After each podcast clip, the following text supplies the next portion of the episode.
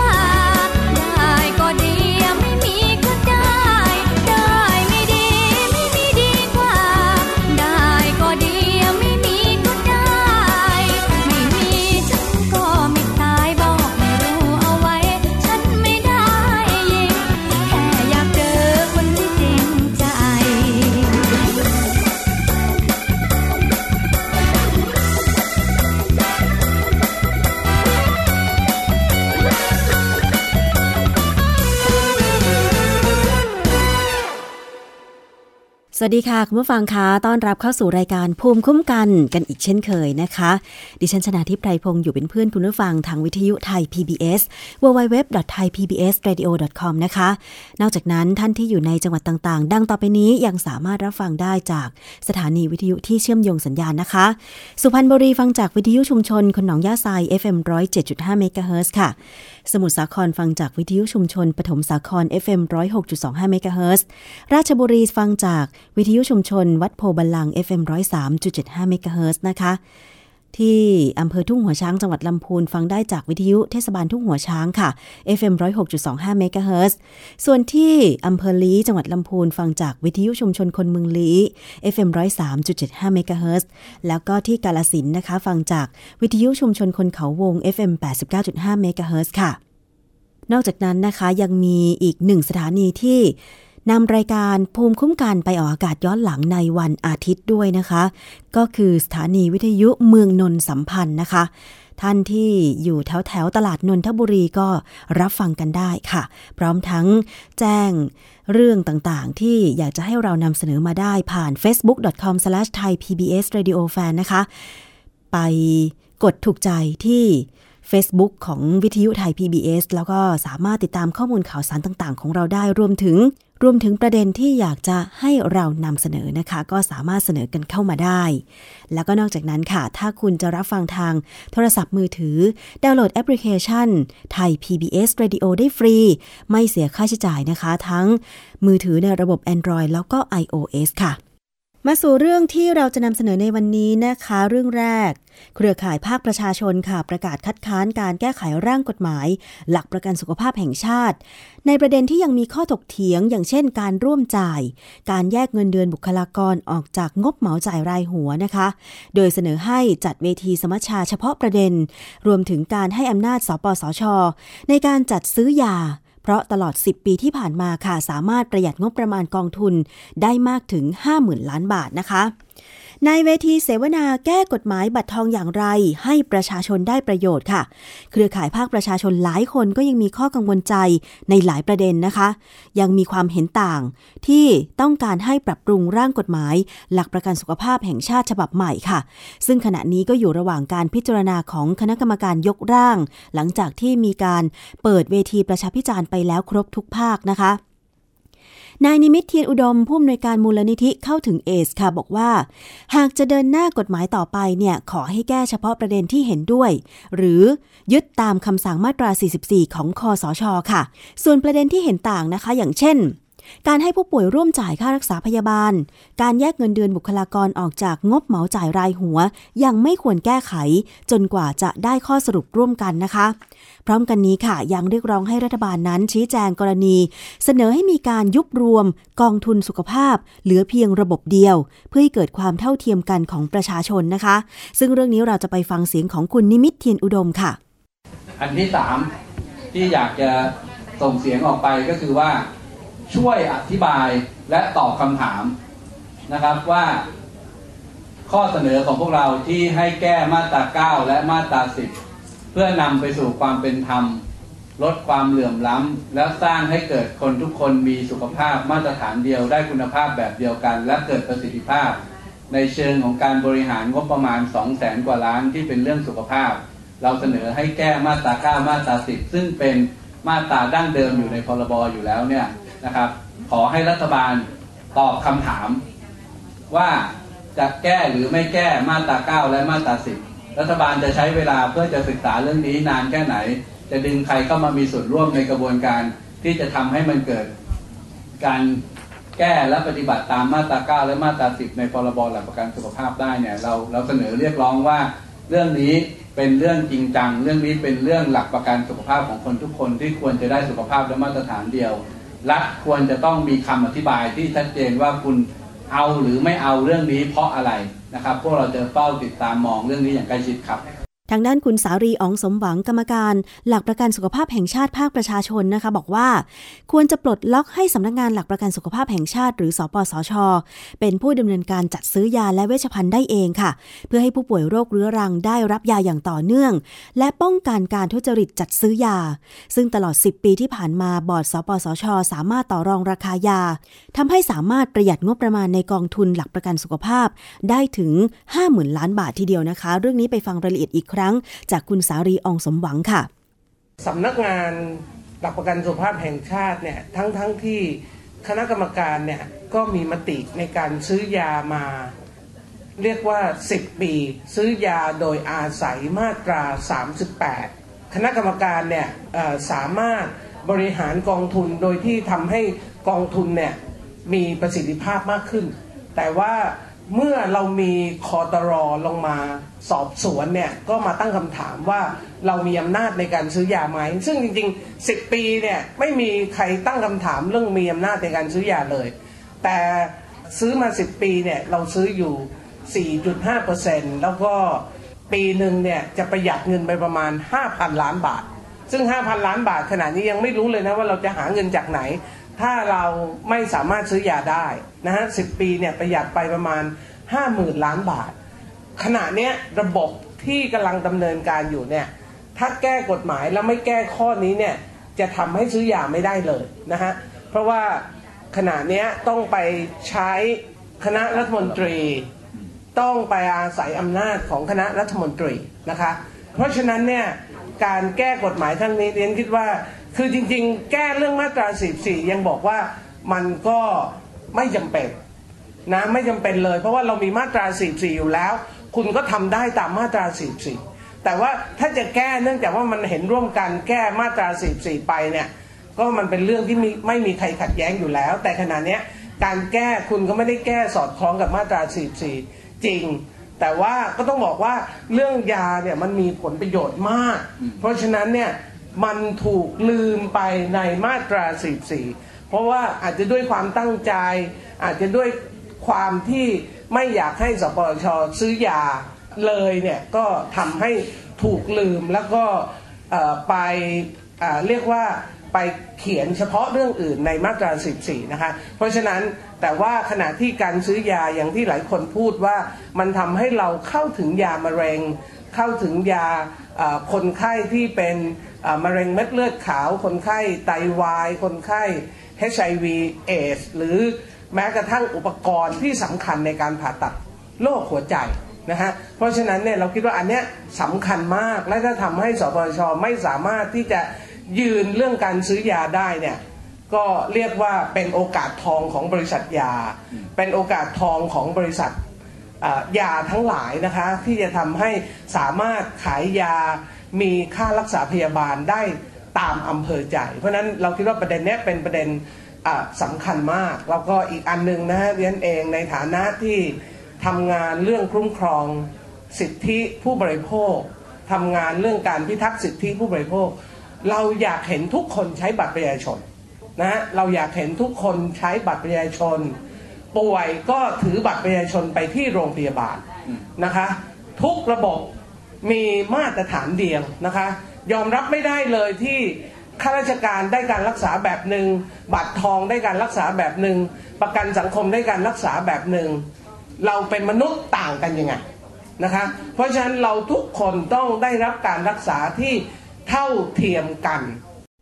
ในเรื่องของการบริหารโรงพยาบาลที่เข้าร่วมให้บริการรักษาพยาบาล บัตรประกันสุขภาพนั้นเนี่ยนะคะ ที่ผ่านมามีการดำเนินงานอย่างไร โดยเฉพาะกรณี เงินเดือนบุคลากร ที่ยังมีความเห็นที่แตกต่างกันนะคะ ว่าควรจะแยกเงินเดือนบุคลากร ออกจากงบเหมาจ่ายรายหัวอยู่ ซึ่งเรื่องนี้นะคะไปฟังรายละเอียดค่ะจากนายแพทย์เกลียงศักดิ์วัชระนุกูลเกียรติ ประธานชมรมแพทย์ชนบทนะคะ ซึ่งจะพูดถึงการดำเนินงานของโรงพยาบาล ที่ผ่านมากับสิ่งที่อยากจะขอให้แก้ไขของการดำเนินงานในส่วนโรงพยาบาลที่เข้าร่วม รักษาพยาบาล หลักประกันสุขภาพแห่งชาติ ไปฟังเสียงของนายแพทย์เกลียงศักดิ์ค่ะ ตอนที่เรามีระบบหลักประกันสุขภาพแห่งชาติเนี่ยนะครับ ทำไมเราถึงคิดถึงระบบหลักประกันสุขภาพแห่งชาติ ซึ่งตั้งแต่สมัยคุณหมอสงวนนิตยาลำพงก็เราคิดว่าปัญหาสุขภาพในขณะนั้นเนี่ยมันมีปัญหาเยอะมาก อยู่สามเรื่องใหญ่ ๆ คือหนึ่งเรื่องของความเสมอภาคเท่าเทียม ที่มันเกิดขึ้นไม่ว่าจะเป็นในระหว่างภูมิภาค ระหว่างคนในเมืองกับคนในชนบท ระหว่างในภาคกลางกับในภาคอีสานหรือภาคใต้หรือภาคเหนือก็แล้วแต่ อันที่สองมันมีปัญหาในเรื่องของกลุ่มกองทุนต่างๆ ที่สิทธิประโยชน์ที่รัฐให้การดูแลนะครับ ไม่ว่าจะเป็นเรื่องของสวัสดิการข้าราชการเมื่อเทียบกับประกันสังคมหรือสมัยก่อนเรียกว่าบัตรอนาถานะครับหรือว่าบัตรบัตรทาน ซึ่งอาจารย์ประเวศเคยกล่าวว่าเหมือนกับคนไทยเนี่ยกลุ่มหนึ่งเนี่ยโดยส่วนใหญ่เนี่ยเหมือนกับต้องมาร้องขอทานบริการนะครับในคืออันที่หนึ่งอันที่สองก็คือเรามองถึงเรื่องของระบบสุขภาพเนี่ยทำยังไงมันถึงจะแก้ปัญหาเรื่องคุณภาพบริการ เราจึงทำงานวิจัยในขณะนั้นก็ร่วมกับมหาลัยขอนแก่นนะครับ ก็พบว่ามันมีปัญหาในเรื่องของงานคุณภาพก็คือ อัตราการตายของคนที่อยู่ในชนบทเนี่ยมันจะสูงกว่าคนอยู่ในเขต เทศบาลอย่างนี้เป็นต้นอันนี้ก็เป็นประเด็นหนึ่งอันที่สามคือเรื่องของประสิทธิภาพของระบบเนี่ยเราจะทำตรงนี้ได้ยังไง มันเป็นสามเรื่องใหญ่มากที่ในขณะนั้นเวลานั้น ซึ่งใช้พิธีอาวุธเหมือนกับปืนนัดเดียวยิงไม่ได้มีทางสำเร็จอะมันต้องใช้กระสุนปืนใหญ่ ที่ยิงเข้าไปแล้วบอมบาดปัญหานี้ทั้งหมด มันก็เลยมีวิธีแก้ก็คือ คุณหมอสงวนก็เลยคิดถึงระบบการอันที่ใหญ่ที่สุดคือระบบการปฏิรูประบบงบประมาณ เพราะในสมัยก่อนเนี่ยเวลาเราจัดระบบบริการกระทรวงสาธารณสุขหรือประเทศไทยเนี่ยเราจัดตามโครงสร้างของกระทรวงมหาดไทยนะครับเพราะฉะนั้นมันก็จะกลายเป็นว่าอย่างเช่น จังหวัดหนึ่งเช่น จังหวัดใหญ่ที่สุดในบ้านเราก็คือ เช่น โคราชจะมีประชากร 2 ล้านกว่า จังหวัดที่เล็ก ๆ มีตั้งแต่ละนองประมาณแสนสองแสนถูกไหมครับ แต่ว่าโครงสร้างมหาไทยมันจะเหมือนกันนะครับนั่นทำนองเดียวกันมันก็พิธีการกระทรวงเราก็ใช้แบบเนี้ยก็คือโรงพยาบาลจังหวัดก็จะมีต่อหนึ่งจังหวัดเพราะฉะนั้นหนึ่งจังหวัดโคราชก็จะดูแลทั้งประชากรสองล้าน ในขณะที่หนึ่งจังหวัดของระนองหรือแพร่ฮ่องสอนอะไรเนี้ยก็จะดูแลประชากรแสนสองแสนเพราะเวลาโครงสร้างเราคิดอย่างนั้นเนี่ยมันก็จะเกิดปัญหา เพราะเราไปจัดระบบบริการเนี่ยผูกติดกับหน่วยบริการที่มันสร้างขึ้นมา ใช่ไหมครับ มันก็เลยเกิดปัญหาไปเปรียบเทียบกันว่า คนในเขตภาคกลางยกตัวอย่างเช่นจังหวัดราชบุรีนะครับ เรามีโรงพยาบาลเรียกว่าเป็นระดับโรงพยาบาลจังหวัดเนี่ยกับถึง 4 แห่ง คือโรงพยาบาลศูนย์ราชบุรีบ้านโป่งดำเนินสะดวกและโพธาราม หรือแม้กระทั่งจังหวัดสิงห์บุรีที่เราพูดถึงเนี่ยนะครับ ก็คือว่ามีโรงพยาบาลจังหวัดอยู่สองแห่งคือโรงพยาบาลจังหวัดสิงห์บุรีเองและอินทร์บุรี แต่ในขณะที่สิงห์บุรีอินทร์บุรีเนี่ยนะครับในจังหวัดสิงห์บุรีเนี่ยมีโรงพยาบาลจังหวัดอยู่สองแห่ง แต่มีโรงพยาบาลอำเภออีกประมาณสามห้าแห่งเป็นเจ็ดแห่ง ประชากรเนี่ยเทียบเท่ากับ อำเภอกันทะลักทั้งอำเภอเดียวเพราะฉะนั้นพอโครงสร้างนี้เสร็จปุ๊บพอระบบสถานบริการไปผูกติดกับหน่วยบริการโครงสร้างตรงนี้เขาก็บอกว่าเมื่อมันสร้างโรงพยาบาลขนาดนี้มันก็ต้องส่งคนไป ก็คืออัตรากำลังของข้าราชการ แปรไปตามขนาดของโรงพยาบาล มันไม่ได้แปลตามขนาดของภาระงาน แล้วเงินก้อนนี้มันก็เลยกลายเป็นเงินเดือนของรัฐที่รัฐจะต้องมาดูแลคนทั้งประเทศ มันก็เลยส่งผลกระทบทำให้อัตราการให้บริการหรือสถานะส่งผลให้สถานะสุขภาพเนี่ยของคนบ้านเรามันแตกต่างกัน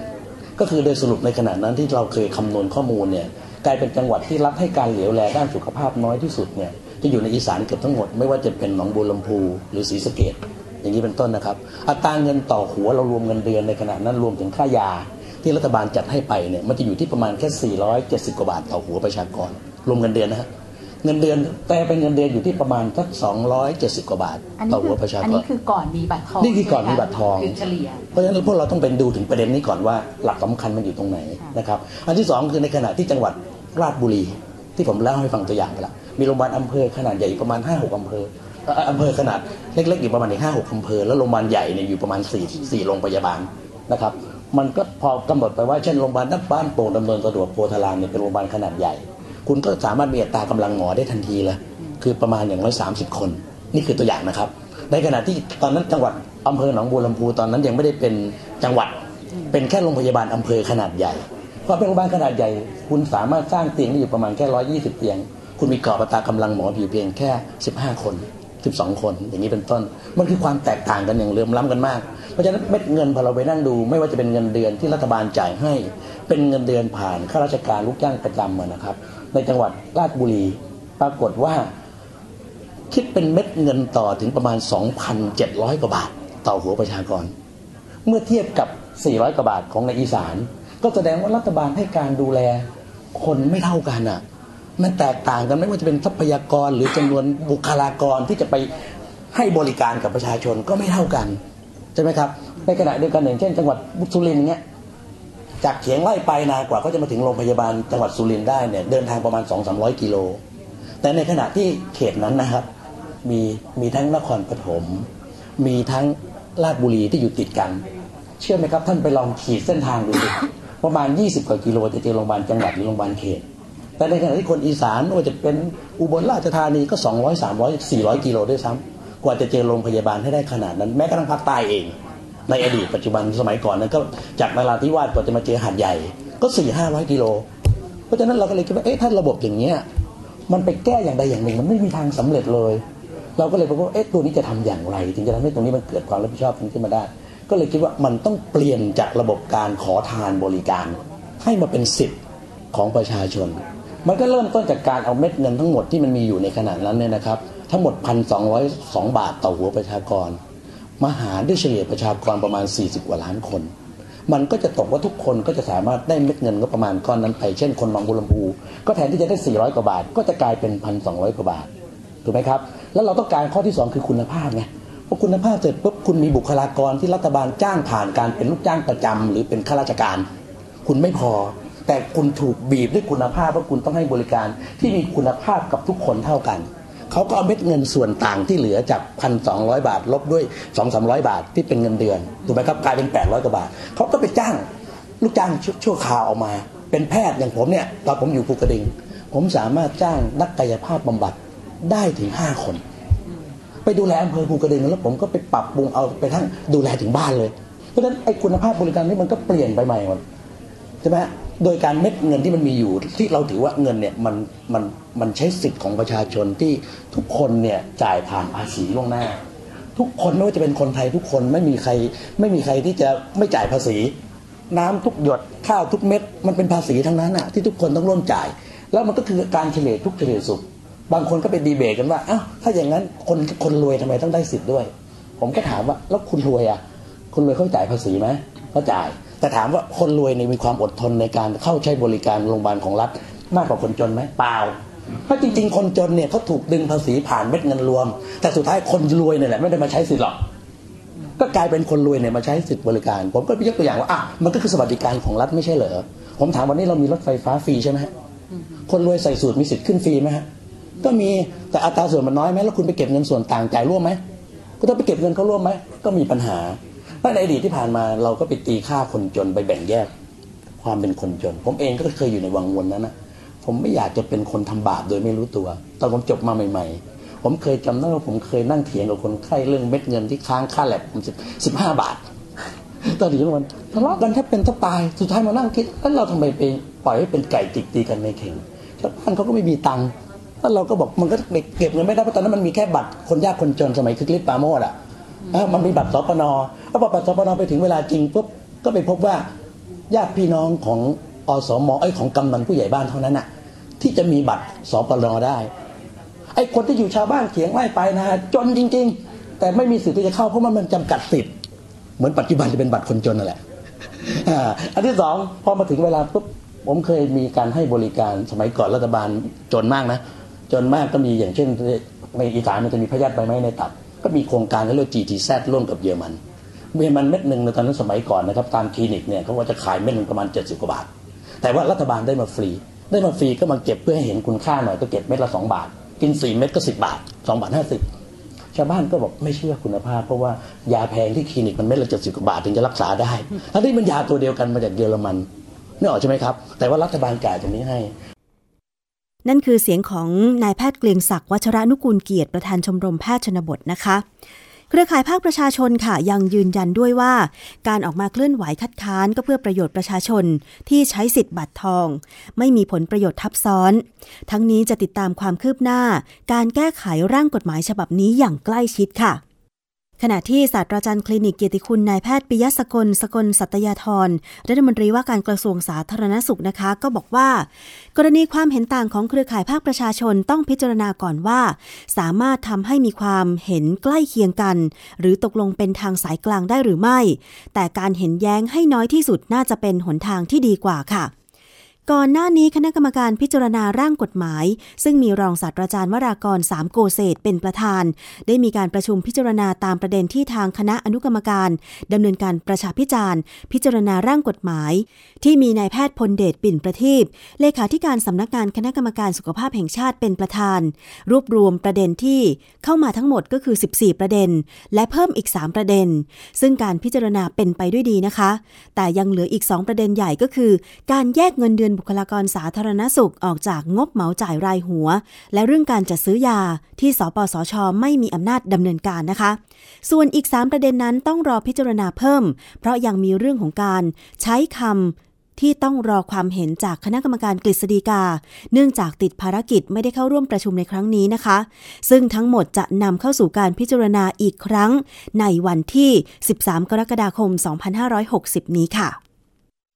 มาถึงเรื่องของราคาแก๊ส LPG กันบ้างนะคะ ตอนนี้อยู่ที่กิโลกรัมละ 20 บาท 49 สตางค์นะคะ แต่ว่าหลังจาก 1 สิงหาคม 2560 เป็นต้นไป ราคาจะลอยตัวตามทิศทางตลาดโลกค่ะ ซึ่งคาดว่าปลายปี 2560 นี้เนี่ย อาจจะมีราคาสูงขึ้นอีกเล็กน้อยด้วยนะคะทำให้ผู้มีรายได้น้อย กังวลว่าอาจจะกระทบ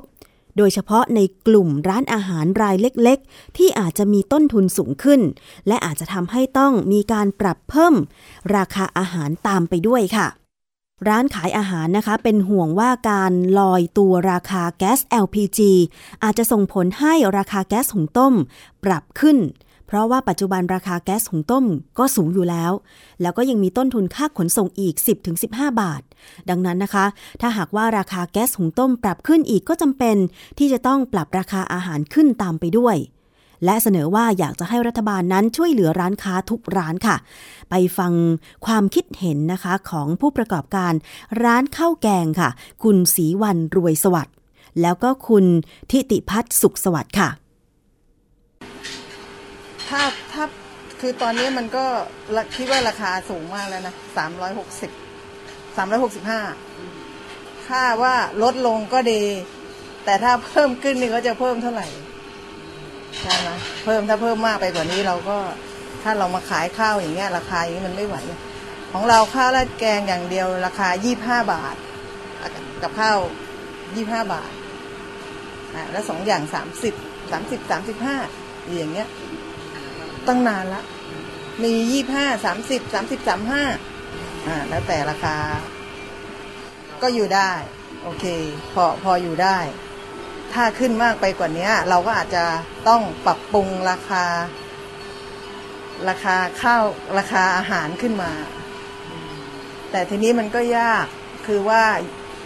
ถ้าเราจะขึ้นราคาค่าอาหารเนี่ย ถ้าอยู่อยู่ในสภาเนี่ยนะ มันต้องแจ้งเขาอะไรหลายอย่าง แล้วก็อย่างหนึ่งคือผู้บริโภคก็คือข้าราชการ ถ้าเงินเดือนไม่ขึ้น เขาก็ เขาก็จะแบบว่า เออว่าว่าว่าคือว่าเหมือนเหมือนกับว่าติงเราอะท้วงติงเราอะเอ้ยทำไมขึ้นราคาอะไรอย่างเงี้ย นี่เราเวลาเราจะขึ้นราคาเราก็ต้องแจ้งให้ทางคณะกรรมการทางนี้เขาทราบ ถ้าในมองของผู้ประกอบการนะนะคะ จริง ๆ ราคาการตอนเนี้ย ถามว่าถูกไหมมันก็ไม่ได้ถูกนะ เพราะว่าอย่างถังใหญ่อะมันก็ประมาณ 350 ใช่ไหมคะ ร้านค้าเขาก็มีค่าขนส่งของเขาอีก ซึ่งเขาก็ต้องบวกไปแล้ว 10 บาท 20 บาท ตอนนี้ผู้ประกอบการส่วนใหญ่ก็ต้องรับภาระตรงนี้อยู่แล้ว แล้วพอจะมีปล่อยราคาการ์ดลอยตัวอย่างเงี้ยแน่นอนมันต้องกระทบมีผลกระทบอยู่แล้วอะค่ะ เพราะว่าเราก็ไม่มีหลักประกันว่า วันดีคืนดีอาจจะขึ้น วันดีคืนดีอาจจะลงเราก็ไม่รู้ใช่ไหมคะว่า ราคามันจะผันผวนไปขนาดไหน ซึ่งแล้วในฐานะที่เราเป็นผู้ประกอบการเราก็ต้องรับต้นทุนที่สูงขึ้น ถ้าเกิดว่าราคาก๊าซมันสูงขึ้นใช่ไหมคะแล้วโดยส่วนใหญ่ประชาชนส่วนใหญ่ก็ยังมีอยู่เยอะที่ไม่ได้ไปลงทะเบียนผู้มีรายได้น้อย เพราะฉะนั้นเนี่ยแน่นอนโดยส่วนตัวแล้วเราคิดว่ามีผลกระทบแน่นอนค่ะ ยอดขายคือถ้าเทียบกับสมัยก่อนอะยอดขายน้อยลงน้อยลงเยอะเหมือนกันนะคะ จากการที่เราถาม แต่ละร้านค้ามายอดขายอะคือจากที่เคยได้วันละสองสามพันมันก็จะดรอปลง และโดยเฉพาะที่นี่เนี่ยพอเราไม่มีไม่มีสมาชิกไม่มีผู้แทนเนี่ยรายอดขายของเราก็ลดน้อยลงมากเหมือนกัน ใช่ค่ะ เพราะว่าเราขายในสถานที่ราชการเพราะราคามันก็ต้องขายเพื่อที่จะเออเขาเรียกว่าอะไรอะ ละเราก็ต้องดูลูกฐานลูกค้าเราด้วยไงคะเพราะข้าราชการเงินเดือนก็ไม่ได้ว่าเยอะแยะมากมายใช่ไหมคะเราก็ต้องขายในราคา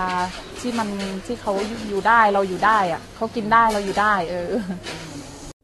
นี่คือความเห็นบางส่วนของผู้ที่ต้องปรุงอาหารขายนะคะ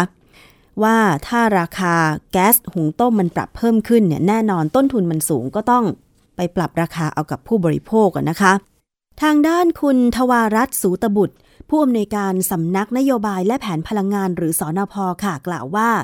กระทรวงพลังงานกำลังหารือร่วมกับกระทรวงการคลัง เพื่อหาแนวทาง ดูแลผู้มีรายได้น้อย ที่อาจจะได้รับผลกระทบจากการลอยตัวราคาแก๊ส LPG ผ่านโครงการลงทะเบียนผู้มีรายได้น้อย เพื่อสวัสดิการแห่งรัฐ คาดว่าจะมีความชัดเจนภายใน 1-2 เดือนนี้ สำหรับสาเหตุที่ทางกบง ลอยตัวราคาแก๊ส LPG ทั้งระบบตั้งแต่วันที่ 1 สิงหาคมเป็นต้นไป เพื่อให้ตลาดมีการแข่งขัน จากปัจจุบันที่มีอยู่ 3 รายก็คือปตท. เวิลด์แก๊สและปิกนิกแก๊สรวมถึงสยามแก๊ส ไปฟังเสียงของผู้อำนวยการสอนอพค่ะ คุณทวารัฐ สูตะบุตร ที่ตัดสินใจที่ LPG คราวนี้เพราะว่ามันใกล้กันมากแล้ว พูดง่ายๆ มันเท่ากันแล้วแต่จริงๆ CP บวก S กับราคาต้นทุนโรงแยกในเดือนกรกฎาเนี่ยเท่ากันอะต่างกันไม่ไม่ไม่ถึงเหรียญนะครับ ในอนาคตเนี่ยก็ยังมองว่ามีทิศทางในทิศทางใกล้กันนะครับ แต่ว่าราคา CP ตลาดโลกอาจจะผันผวนได้ตามสถานการณ์ของราคาน้ำมันนะครับ แล้วก็สถานการณ์ของฤดูกาลนะครับ เพราะว่า CP เนี่ยในบางช่วงฤดู เช่นฤดูหนาวเนี่ยอาจจะมีทิศทางพุ่งสูงขึ้นนะครับ แต่ว่าราคาลงแยกเนี่ยของเราก็จะนิ่งๆ ถึงแม้ว่า ราคาลงแยกอาจจะไซด์เวย์อัพนะครับ แต่ว่าโดยภาพรวมเนี่ยกลไกการกำกับดูแลของทางสนพและกรมการกรมธุรกิจพลังงานก็ยังมีอยู่นะครับในการที่จะติดตามว่าราคาต้นทุนต่าง ๆ นั้นอยู่ในภาวะที่สามารถแข่งขันกันได้ แล้วก็ไม่มีไม่มีใครได้เปรียบเสียเปรียบเกินไปนักนะครับ สำหรับราคาขายปลีกแก๊ส LPG เดือนกรกฎาคม 2560 นะคะกบงยังตรึงราคาไว้ที่กิโลกรัมละ 20 บาท 49 สตางค์ จากฐานราคาแก๊ส LPG ในตลาดโลกที่ 355 เหรียญสหรัฐต่อตัน และปรับลดอัตราเงินส่งเข้ากองทุนน้ำมันเชื้อเพลิง ลดลงค่ะ เหลือกิโลกรัมละ 13 บาท 62 สตางค์ เป็นการตรึงราคาเดือนสุดท้ายก่อนที่จะเปิดเสรีธุรกิจแก๊ส LPG เต็มรูปแบบทั้งระบบในรอบกว่า 30 ปีนะคะ คุณผู้ฟัง ข้อดีข้อเสียมันก็มีนะคะสำหรับการเปิดลอยตัวราคาแก๊สหรือว่าลอยตัวราคาอะไรก็ตามเนี่ยนะคะ คือถ้ามีผู้ประกอบการหลายเจ้ามันก็จะได้เกิดการแข่งขันให้ มีการทำราคาที่เอื้อต่อผู้บริโภคก็คือ มีราคาที่ถูกนั่นแหละนะคะ เพียงแต่ว่าถ้ามันมีการผูกขาดตลาดมีผู้ค้าในตลาดไม่เยอะเนี่ยบางทีการกำหนดราคาอาจจะอยู่ที่เจ้าเดียวนะคะ ไม่มีการแข่งขันด้านราคาทำให้ราคาในตลาดมันก็สูงตามไปด้วย แต่ทั้งนี้ทั้งนั้นแก๊สเนี่ยก็ถือเป็นพลังงาน ตอนนี้เนี่ยก็มีอยู่ไม่กี่เจ้านะคะที่ เป็นผู้ประกอบการรายใหญ่ ๆ อยู่ เพราะฉะนั้นก็เดี๋ยวมาตามกันดู หลังวันที่ 1 สิงหาคม 2560 เป็นต้นไปก็แล้วกันนะคะว่า ราคาแก๊สหุงต้มจะอยู่ที่กิโลกรัมละเท่าไหร่นะคะ จะขึ้นหรือลงจากราคาในปัจจุบันนี้ แล้วก็ผลกระทบที่จะเกิดขึ้น ถ้าตามครัวเรือนเนี่ยอาจจะไม่กระทบเท่าไหร่เพราะว่าตอนนี้เนี่ยส่วนใหญ่ครัวเรือนก็ ไม่ค่อยได้ปรุงอาหารทานเอง โดยเฉพาะคนในเมืองหลวงใช่ไหมคะ ยกเว้นคนในต่างจังหวัดที่ยังนิยมปรุงอาหารทานเองกันอยู่ภายในครัวเรือนนะคะ แต่ว่าร้านอาหารนี่แหละจะได้รับผลกระทบแน่นอนเลย เพราะว่าถ้ามันปรับเพิ่มราคาขึ้นไปเนี่ยต้นทุนการปรุงอาหารมันก็สูงตาม แล้วทีนี้จะทำยังไงให้มีกำไรก็ต้องไปปรับราคาขายอาหารเพิ่มเอากับผู้บริโภคนั่นเองนะคะ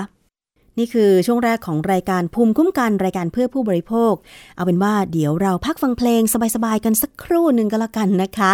พักสมองกันสักนิดหนึ่งแล้วเดี๋ยวช่วงหน้าค่ะ ยังมีเรื่องอื่นๆ มานำเสนอกันต่อ โดยเฉพาะใครที่ชอบทานเห็ดนะคะ จะต้องระมัดระวังกันโดยเฉพาะเห็ดพิษค่ะ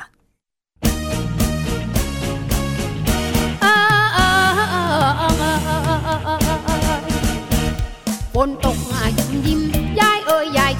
จะไปเก็บเห็ด ได้เห็ดแล้วก็มากมาย แกก็เอาไปขายขายที่เมืองเพชร มีทั้งเห็ดป่าและเห็ดโคนยายชิมตะโกนร้องขายเห็ดอ้าอ้าอ้าเอ้ยโอ้โหเออเออเออเออเออเออเออ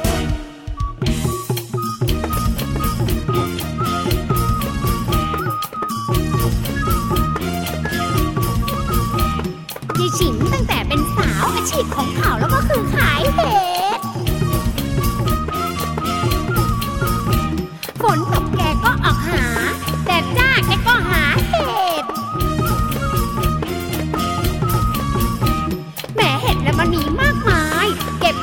เหนื่อยรู้เห็ด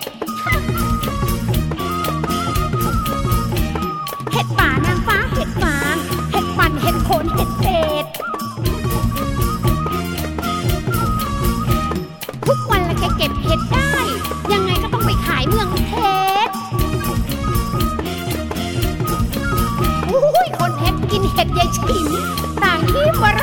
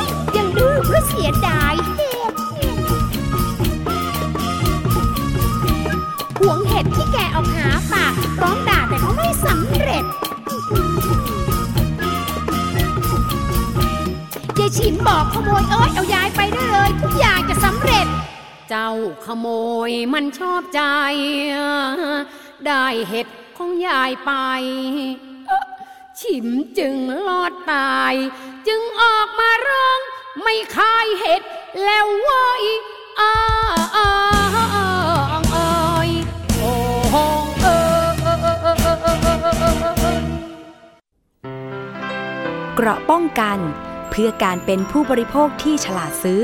และฉลาดใช้ ในรายการ ภูมิคุ้มกัน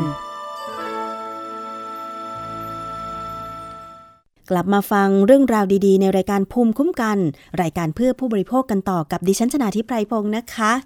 มาว่ากันด้วยเรื่องเห็ดกันบ้างค่ะ คุณผู้ฟังไปที่ภาคเหนือนะคะที่ตำบลหนองแฝกอำเภอสารพีจังหวัดเชียงใหม่ ที่บ้านกู่แดง ปรากฏ มีชาวบ้านพบเห็ดรูปร่างประหลาดค่ะ คล้ายๆ ลักษณะสมองมนุษย์ขึ้นอยู่เต็มสนามหน้าบ้านเลยนะคะ เห็ดที่ว่านี้เนี่ยรูปร่างแปลกตาออกเต็มสนามหน้าบ้าน มีใบออกเรียงรายเป็นรูปครึ่งวงกลม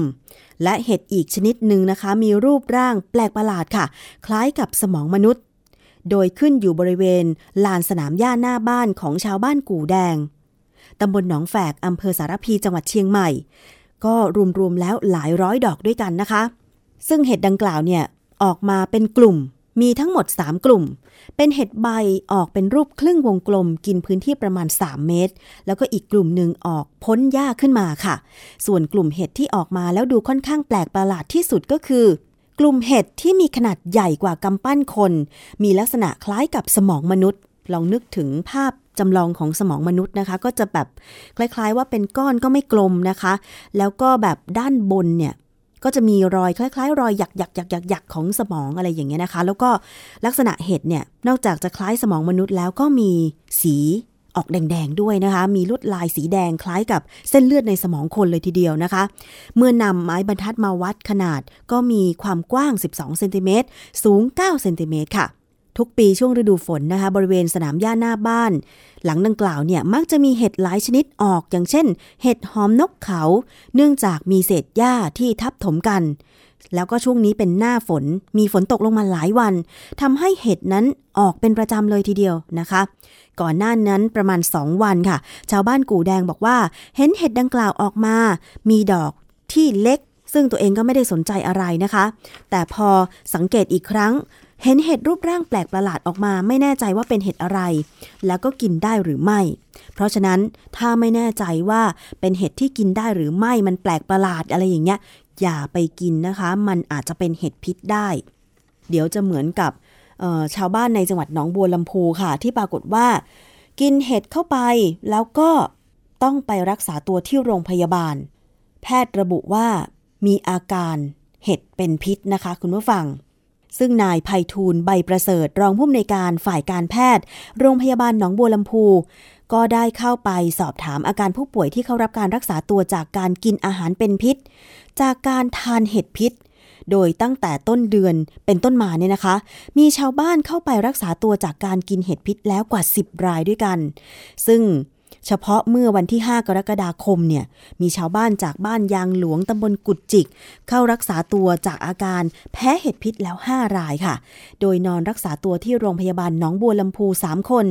ส่วนอีก 2 คนได้กลับบ้านไปแล้ว ซึ่งทั้งหมดได้ทานเห็ดที่เข้าไปเก็บในป่า ในพื้นที่หมู่บ้านของตนเอง แล้วก็นำมานึ่งและเก็บใส่ไว้ในตู้เย็น เป็นเวลาประมาณ 1 เดือนมาแล้ว จากนั้นก็นำมาทานแล้วก็เกิดอาการคลื่นไส้อาเจียน โอ้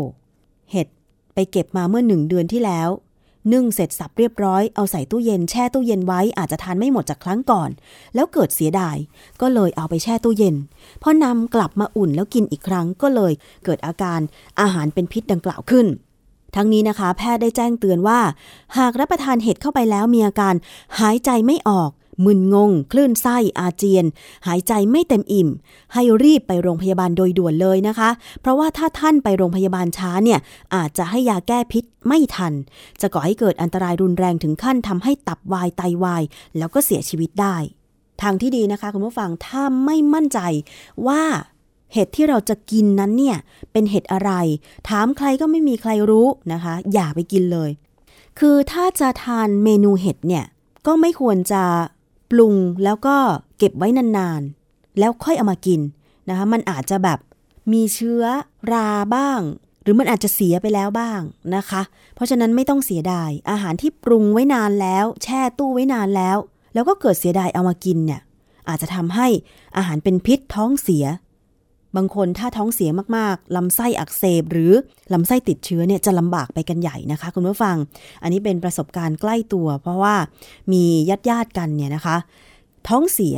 ปรากฏว่าพอไปโรงพยาบาลหมอตรวจบอกลำไส้อาจจะติดเชื้อนะคะ จากสาเหตุที่แบบบางทีกินอาหารไม่เลือกอะไรอย่างเงี้ยค่ะ กินอาหารโดยที่ไม่รู้ว่ามันใหม่สดสะอาดอยู่หรือเปล่า เพราะว่าเวลาไปกินตามร้านอาหารบางทีก็ไม่ไม่ค่อยได้สังเกตอะไรอะไรประมาณนี้นะคะ อันนี้ก็ต้องฝากทางร้านอาหารไว้ด้วยว่า เวลาปรุงอาหาร แล้วก็จะขายให้กับลูกค้าเนี่ย คือถ้าเป็นของเหลือจากวันก่อน คือเหลือในที่นี้ไม่ใช่หมายถึงว่าเหลือตามโต๊ะนะคะ หมายถึงว่าบางร้านเนี่ยอาจจะปรุงไว้มากเกินอยู่ในหม้อใบใหญ่ ๆแล้วก็พอตักขายไม่หมดอาจจะเสียดาย แล้วก็เก็บไว้เพื่อเป็นการประหยัดต้นทุนไม่ต้องปรุงใหม่ในวันถัดไป แล้วก็เอาอาหารเหล่านั้นเนี่ยมาอุ่น พร้อมกับขายให้ลูกค้าในวันถัดไป อันนี้ก็จะเกิดความเสี่ยงว่าอาหารนั้นอาจจะบูดเน่าเสีย แล้วก็ทำให้ลูกค้าที่มากิน ท้องเสียหรืออาหารเป็นพิษได้นะคะ ฝากระมัดระวังไว้ด้วยค่ะ มาถึงอีกเรื่องหนึ่งนะคะ เรื่องของการทานอาหารเช่นกัน แต่ว่าทานแล้วอ้วนมากไปก็ไม่ดีนะคะมีข้อมูลจากกรมอนามัยปี 2558 นะคะ ระบุบอกว่า ประเทศไทยเนี่ย เป็นประเทศที่มีอัตราการเพิ่มขึ้นของโรคอ้วนในเด็กเร็วที่สุดในโลกเลย ทำให้หลายภาคส่วนหาทางร่วมกันแก้ไขค่ะ ที่โรงเรียนบ้านเชียงยืนจังหวัดมหาสารคาม เป็นอีกโรงเรียนหนึ่งที่พบว่าเด็กอ้วน ได้รับผลกระทบทั้งการเรียนและสุขภาพค่ะ จึงได้มีการจัดกิจกรรม เพื่อปรับพฤติกรรมการกินของเด็ก และก็ส่งเสริมให้เด็กได้มีการออกกำลังกาย โดยให้ผู้ปกครองมีส่วนร่วมในการแก้ไขปัญหาด้วย เรื่องนี้มีรายงานจากผู้สื่อข่าวประจำศูนย์ภาคอีสานของไทย PBS นะคะ ไปติดตามจากคุณไพฑูรย์ธุรพันธ์ค่ะ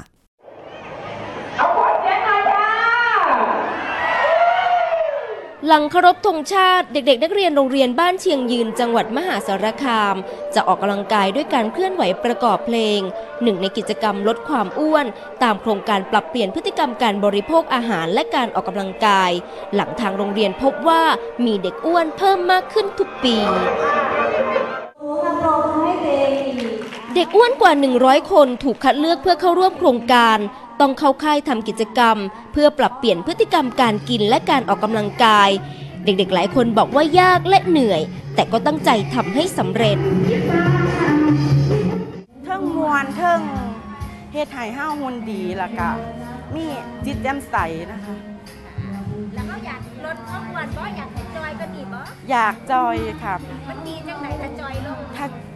หุ่นก็ดีแล้วก็ก็สิมีบ่บ่มีคนหล่อ โรงเรียนบ้านเชียงยืนมีนักเรียนกว่า 1,500 คน ผลการตรวจสุขภาพประจำปีพบว่ามีเด็กอ้วนมากกว่า 100 คน เด็กที่อ้วนมากๆ เริ่มมีปัญหาสุขภาพมักกลับในห้องเรียนและส่งผลต่อการเรียนทำให้ครูผู้ปกครอง และเจ้าหน้าที่สาธารณสุข ร่วมหาแนวทางแก้ไข จะทำอาหารที่ไม่มีไขมันให้เขากิน แล้วก็จะกำหนดให้เขากินวันนี้กินเท่านี้นะลูก คาบนี้กินเท่านี้นะ พยายามอย่าให้เขาไปนั่งกินอยู่หน้าทีวี เพราะว่าเขากินหน้าทีวีเขาจะกินยาว ผลกระทบที่ที่เราเห็นชัดเจนนะคะก็คือเด็กเด็กที่เขาโภชนาการเกินเนี่ยก็คือหนึ่งเขาจะง่วงนอน เวลาเรียนสองสมาธิเขาจะสั้น ความสนใจเขาจะน้อยลงนะคะ แล้วที่สำคัญที่สุดก็คือ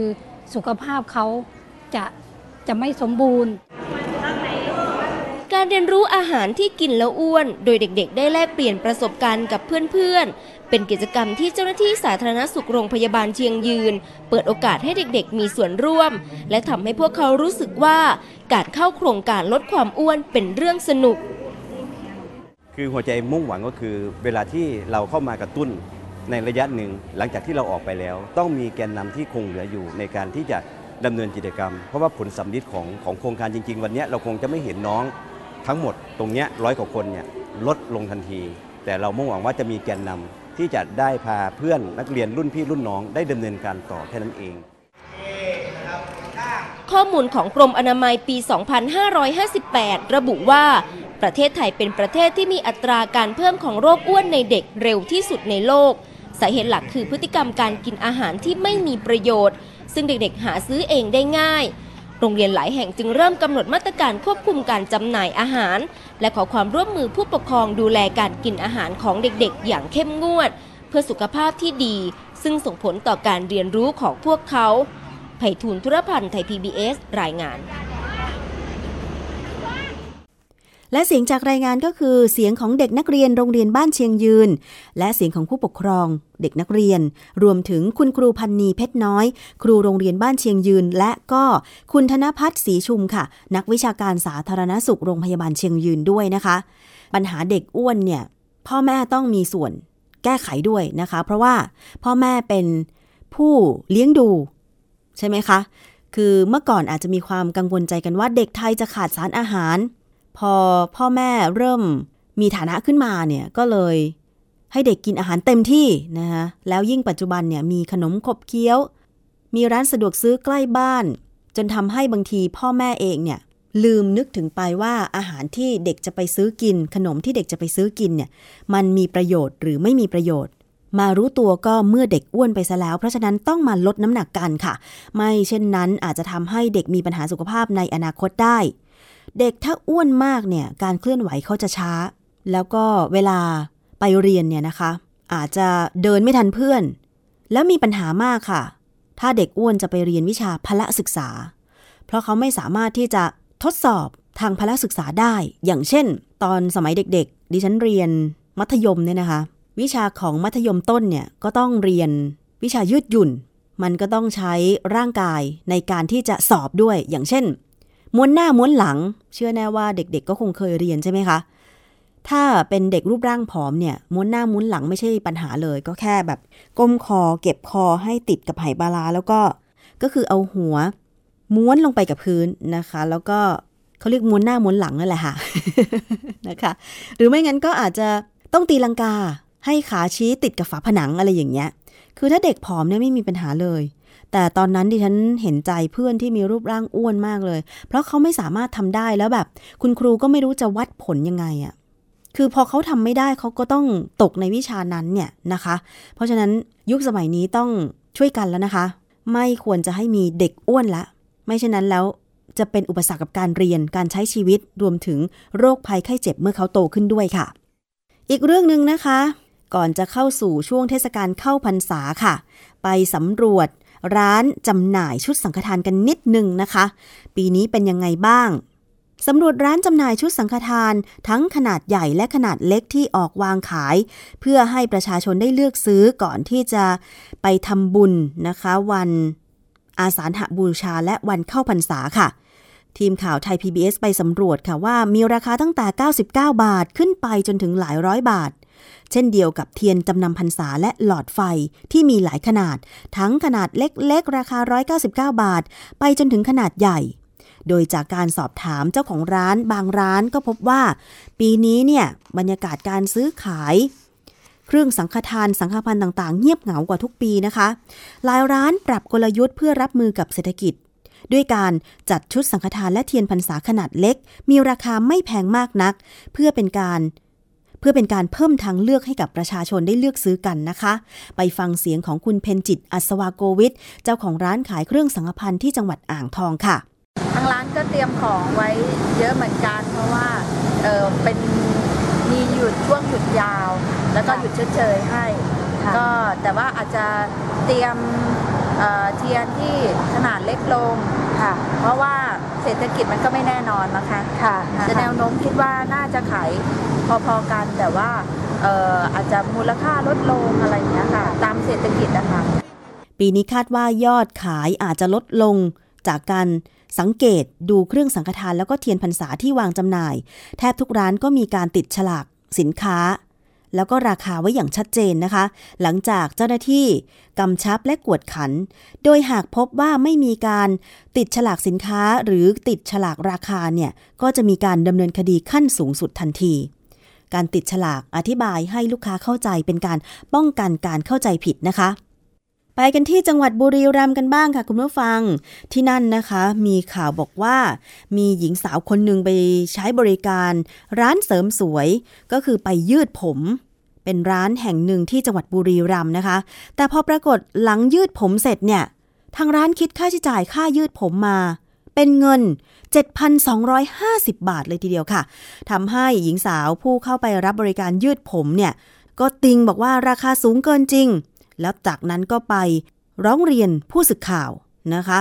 ขณะที่ทางร้านก็ชี้แจงถึงที่มาว่าทำไมค่ายืดผมถึงเป็นราคาตั้ง 7,250 บาท แต่ว่าต่อมาค่ะ หญิงสาวผู้ไปใช้บริการยืดผมก็ยังติดใจสงสัย เตรียมเรื่องยื่นร้องเรียนต่อสคบที่จังหวัดบุรีรัมย์ด้วยนะคะ นายประกาศสิทธิ์เหลาทองหัวหน้าสคบบุรีรัมย์ค่ะ ให้ข้อมูลเบื้องต้นบอกว่า ถ้าหากผู้เสียหายหญิงสาวรายนี้ไปร้องเรียน ก็จะรับคำร้องไว้ จากนั้นก็จะเรียกร้านเสริมสวยไปสอบสวนถึงเหตุผลของการคิดราคาค่าบริการยืดผม ว่าทำไมเป็นเงินตั้ง 7,250 บาทค่ะ เบื้องต้นนะคะเท่าที่พิจารณาอาจจะไม่ใช่ค่าใช้จ่ายที่เกินจริงค่ะ โดยผู้เชี่ยวชาญของสคบบอกว่า ปกติเนี่ยการยืดผม 1 ขั้นตอนจะมีค่าบริการประมาณ 1,500 ถึง 2,000 บาท แต่สำหรับหญิงสาวคนนี้ที่ไปทำการยืดผมที่ร้านที่จังหวัดบุรีรัมย์เนี่ยได้ทำถึง 3 ขั้นตอนนะคะ ก็คือทั้งทำสีผมแล้วก็ทำเล็บด้วย ประกอบกับเจ้าของร้านเนี่ยบอกว่า ผมของคุณลูกค้าสาวรายนี้เนี่ยเป็นผมที่หนามาก เพราะฉะนั้นต้องยืดกันหลายรอบ กว่าจะได้ผมที่ยืดตรงสลวยสวยงามนะคะ พิจารณาแล้วราคา ก็เป็นราคาที่ให้บริการกันอยู่ทั่วไปค่ะ ทั้งนี้เพื่อไม่ให้เกิดกรณีลักษณะนี้อีกนะคะสคบก็มีข้อแนะนำให้ผู้บริการค่ะ ว่าควรจะติดป้ายแสดงราคาค่าบริการอย่างชัดเจน ให้ลูกค้าได้เห็นบริเวณหน้าร้านเลยนะคะ ไม่ต้องสอบถามกันให้ เกิดความเข้าใจผิดกันอีกนะคะ ว่ายืดผม ผมสั้นผมยาว ผมยาวกี่เซนราคากี่บาทอะไรอย่างเงี้ยเพราะบางทีการตีความคำว่าผมสั้นกับผมยาวมันก็ต่างกันเนาะผมสั้นสั้นเสมอหู ผมสั้นสั้นประบ่า อันนี้ก็ยิ่งถือว่าสั้นใช่ไหมนะคะส่วนผมยาว ยาวถึงไหนล่ะ ยาวถึงกลางหลัง ยาวถึงกลางเอว นะคะดิฉันเคยไว้ผมยาวถึงบั้นเอวก็มี ซึ่งมันยาวที่สุดแล้วล่ะสำหรับกรณีนี้เนี่ยการที่ผู้มาใช้บริการพูดคำว่าจัดไป ก็คือการเปิดโอกาสให้ผู้ให้บริการทำได้อย่างเต็มที่โดยไม่สนใจเรื่องราคา จึงอยากเตือนทั้งสองฝ่ายนะคะว่า ถ้าไม่อยากให้เกิดปัญหา ตกลงราคากันไม่ได้ในภายหลังหลังจากที่ให้บริการกันไปแล้วเนี่ยมันก็จะเกิดอย่างกรณีแบบนี้ เพราะฉะนั้นตกลงกันให้ชัดเจนก่อน มาถึงเรื่องของความปลอดภัยการใช้บริการรถสาธารณะกันบ้างค่ะคุณผู้ฟัง กรณีมีเด็กชายคนหนึ่งค่ะขาไปติดอยู่ร่องระหว่างรถไฟฟ้า BTS กับชานชาลา สถานี ระหว่างก้าวออกจากรถไฟฟ้านะคะ บริเวณสถานี รถไฟฟ้าสุรศักดิ์มีตัวแทนผู้ปกครองโรงเรียนกรุงเทพคริสเตียน ได้ไปยื่นหนังสือถึงรถไฟฟ้า BTS เพื่อให้พิจารณาติดตั้งแผงกั้น เพื่อป้องกันอุบัติเหตุ ตัวแทนผู้ปกครองเครือข่ายโรงเรียนกรุงเทพคริสเตียนวิทยาลัย ได้ยื่นหนังสือให้รถไฟฟ้า BTS นะคะ พิจารณาทำแผงกั้นบนชานชาลาผู้โดยสาร เพื่อความปลอดภัยของเด็กนักเรียนและผู้โดยสารค่ะ เนื่องจากสถานีสุรศักดิ์เป็นสถานีที่มีผู้ใช้ส่วนใหญ่เป็นเด็กนักเรียน โดยเฉพาะในช่วงชั่วโมงเร่งด่วนทำให้มีการเบียดเสียดกันมากทำให้เกิดอุบัติเหตุบ่อยครั้ง แต่ละครั้งอาจจะไม่เป็นข่าวค่ะ เพราะว่าสามารถแก้ไขได้ทันเวลา และไม่มีผู้บาดเจ็บเสียชีวิต ทางด้านนายสุรพงษ์เลาหะอัญญากรรมการบริษัท BTS Group Holding จำกัด กล่าวว่า กรณีที่ขาของเด็กนักเรียนชายไปติดอยู่ ระหว่างรถไฟฟ้า BTS กับชานชาลาสถานีนั้นเนี่ยนะคะ เกิดขึ้นในช่วงเวลาที่ผู้โดยสารหนาแน่นทำให้เกิดการเบียดเสียดกัน โดยยืนยันว่า BTS ได้มีการประชาสัมพันธ์ ให้ผู้โดยสารระมัดระวังช่องว่างระหว่างขบวนรถและชานชาลาแล้ว โดยมีเจ้าหน้าที่รักษาความปลอดภัย เฝ้าระวังไม่ให้ผู้โดยสาร เดินเข้าไปเกินบริเวณเส้นสีเหลือง ซึ่งเป็นช่องว่าง ระหว่างชานชาลา และขบวนรถของรถไฟฟ้า BTS ค่ะ โดยหลังจากนี้จะมีการสั่งการให้เจ้าหน้าที่รักษาความปลอดภัย และเจ้าหน้าที่ควบคุมรถ เพิ่มความเข้มงวดในการดูแลความปลอดภัยของผู้โดยสารให้มากขึ้น ขณะที่การติดตั้งแผงกั้นบนชานชาลา BTS ยืนยันว่าในอนาคตจะติดตั้งประตูระหว่างชานชาลาและขบวนรถให้ครบทุกสถานีนะคะ โดยระหว่างนี้อยู่ระหว่างการพิจารณาทั้งเรื่องการลงทุน และการบริหารจัดการโครงการดังกล่าว ไม่ให้กระทบต่อการเดินทางของผู้โดยสารด้วยค่ะ ซึ่งจริงแล้วเนี่ยมันก็อาจจะมีความเป็นไปได้นะคะคุณผู้ฟังว่าเด็กนักเรียนชายคนที่ขาไปติด บริเวณชานชลารถ BTS เนี่ยนะคะ เพราะว่าขาของเด็กอาจจะเล็ก แล้วก็ลอดเข้าไป ในช่องว่างดังกล่าวได้ หรือเมื่อมีการเบียดเสียดกันเนี่ยเด็กสู้แรง คนที่มาเบียดไม่ไหวก็เลยเซ เซทำให้ขานั้นก้าวไปอย่างช่องว่างระหว่าง รถไฟฟ้ากับชานชลา อันนี้ก็น่าคิดนะคะ เพราะฉะนั้นเนี่ย ดิฉันว่ามารณรงค์ มารยาทการขึ้นรถไฟฟ้าหรือขึ้นลง รถสาธารณะกันเถอะ เห็นภาพชินตาเลยเวลาเร่งด่วนทุกคนต่างรีบ ฉันจะขึ้นฉันจะขึ้นโดยที่ไม่ได้สนใจ ว่าจะไปเบียดใครหรือเปล่า แต่ปัจจุบันก็ดีขึ้นมากนะคะ เวลาไปใช้บริการรถไฟฟ้า ทั้ง BTS แล้วก็รถไฟฟ้าใต้ดิน มีการเข้าแถวกันขึ้น แต่ว่าตอนจะลงนี่สิไม่มีการเข้าแถวเนาะ เพราะฉะนั้นคนก็รีบลงใช่ไหม แล้วบางทีเด็กตัวเล็ก ๆ เดินอยู่ข้างหน้าผู้ใหญ่อยู่ข้างหลังก็ไม่ได้สนใจหรอก ฉันจะลงฉันจะลง เพราะฉะนั้นก็เลยไปเบียดเด็กข้างหน้าทำให้เด็กนั้นเน่ยเซ พอเซปุ๊บขาเล็กอยู่แล้วไง เป็นจังหวะเดียว เป๊ะเลยที่ขาลงไปในช่องว่างระหว่าง ขบวนรถกับชานชลา อันนี้ก็อาจจะเกิดขึ้นได้ เพราะฉะนั้นเนี่ยมารยาทในการขึ้นลงรถสาธารณะควรที่จะมี ในเมื่อต่อแถวขึ้นรถไฟฟ้าได้ ก็ต้องต่อแถวลงรถไฟฟ้าได้เหมือนกัน หรือไม่ต้องต่อแถวขนาดนั้นค่ะ ก็แค่ว่ารอให้คนอื่นเดินพ้นไปก่อน โดยที่เราไม่เข้าไปเบียด ไม่แย่งไม่แซงเขาจะลงรถก่อน แค่นี้ก็สามารถช่วยได้แล้วนะคะ คุณผู้ฟัง เรื่องระเบียบวินยัยมารยาทในการใช้รถสาธารณะ หรือมารยาทของการอยู่ในพื้นที่สาธารณะ เมื่อมีคนจำนวนมากแบบนี้เนี่ยก็ต้องเคารพแล้วก็ต้องมีมารยาทกัน ไม่เบียดไม่แทรกไม่แซง นะคะ เอาละค่ะคุณผู้ฟังคะ ตอนนี้มาถึงช่วงท้ายของรายการภูมิคุ้มกัน รายการเพื่อผู้บริโภคแล้ว ทุกเรื่องที่นำเสนอก็หวังว่าจะเป็นประโยชน์สำหรับคุณผู้ฟังไม่มากก็น้อยนะคะ วันนี้ดิฉันชนะทิพไพรพงศ์ต้องลาไปก่อนค่ะ เจอกันใหม่ในครั้งต่อไป สวัสดีค่ะ เกราะป้องกัน เพื่อการเป็นผู้บริโภคที่ฉลาดซื้อ และฉลาดใช้ ในรายการภูมิคุ้มกัน